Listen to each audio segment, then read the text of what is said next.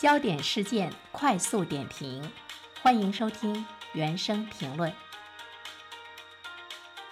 近日，《光明日报》的一篇报道“海归变海带，还要出国留学吗？”引起了社会的关注。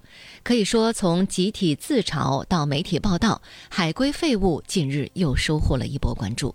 对此，我们来听听本台评论员袁生的观点。你好，单平。海归、海带，大家应该都知道它的含义吧？呃，归国回来的留学生们，海带呢，就是这些人目前在国内呢是待业哈。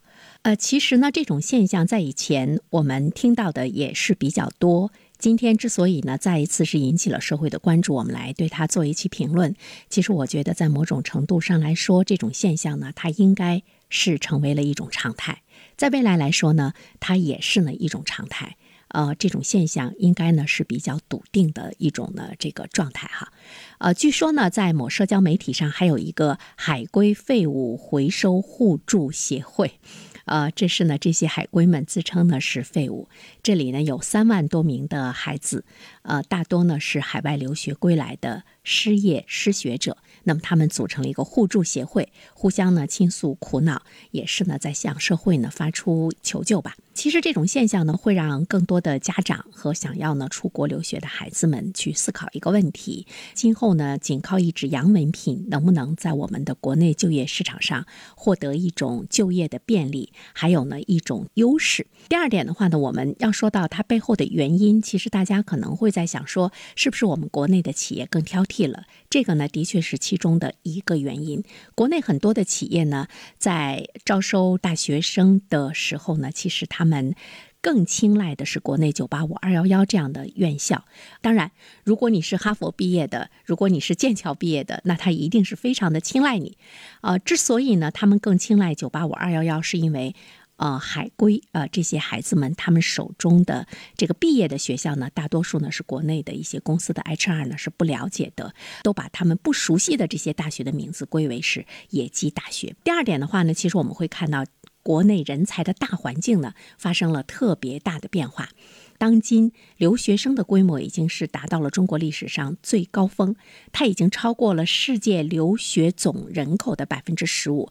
这就是说，我们是世界上的出国留学人数最多的国家，没有之一。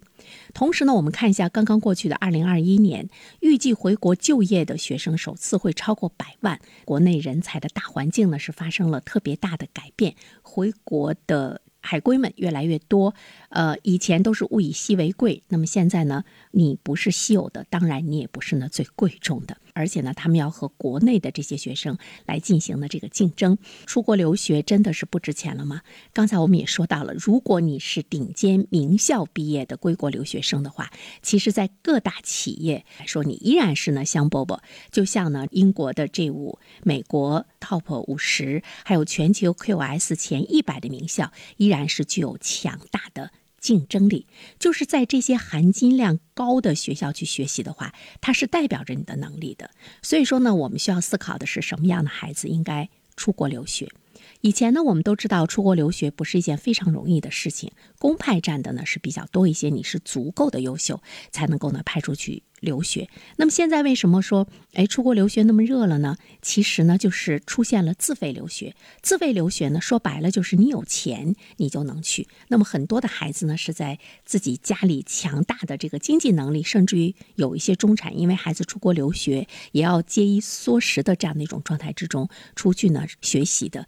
所以说呢，这些自费留学的孩子，你究竟是不是优秀的孩子？在未来来说的话呢，其实我们的家长也需要思考一个问题，就是。你的孩子只有足够优秀，出国到顶尖的世界上的学校去学习，他才能够真正的有价值。但是呢，我们注意到呢，其实现在对于国内的家长来说，想让自己的孩子出去留学的这种趋势，并没有发生很大的变化。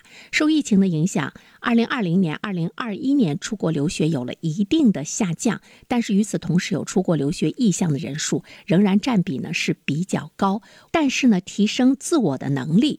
成为意向留学人群的主要的目标趋势呢，是在逐渐的成为上升。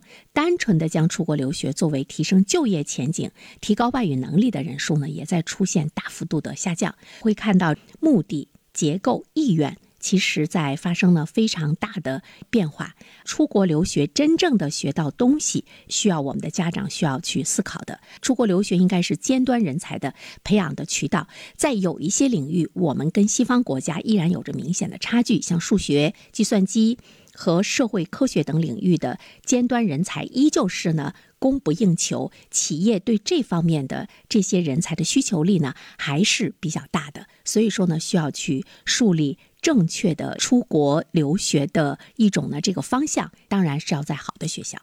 最后呢，我想讲一个孩子的故事，其实他给了我特别大的启示，是我的一位好朋友的孩子，本来是可以考上清华，但是因为高考考砸了，上了同济大学。在同济大学的时候呢，年年考第一。后来呢，他就跟他爸爸说：“说我要到美国去读硕士。”他爸爸说：“我没有钱。你不是梦想在清华吗？你的硕士到清华去读吧。”那个时候呢，他爸爸和我们一帮朋友在说到他观点的时候，我们都对他的爸爸表示强烈的反对，因为他们家里不是没有钱。他爸爸呢是一位企业家。他爸爸说：“他有本事，靠自己的本事出国留学，不要靠家里的经济实力。”呃，在清华读这个硕士毕业之后呢，被上海市政府当做人才引进，进了发改委，呃，马上呢就成为了公务员，并且在发改委工作两年之后，这个孩子觉得没有意思，在政府工作除了这个写材料就是开会，后来他辞职了。辞职之后呢，他又返到清华，他去学计算机，他考到了美国的西北大学去读计算机的博士。我们都知道，美国的西北大学它是一所世界顶尖的私立研究型的大学。他靠自己的这个能力，真的是出国了。一到那儿读书，就被我们的腾讯盯上了，马上呢跟他签约，说你回国之后一定呢要到我腾讯来就业。那么他现在已经到了腾讯，年薪上百万，而且还有股份。这个时候，我们需要去思考一下，什么样的孩子出国留学回来之后，他呢是真正的有价值体现的，而不是呢靠家里越有钱出去读书的孩子，他越有实力。好了，单平。好，谢谢袁生。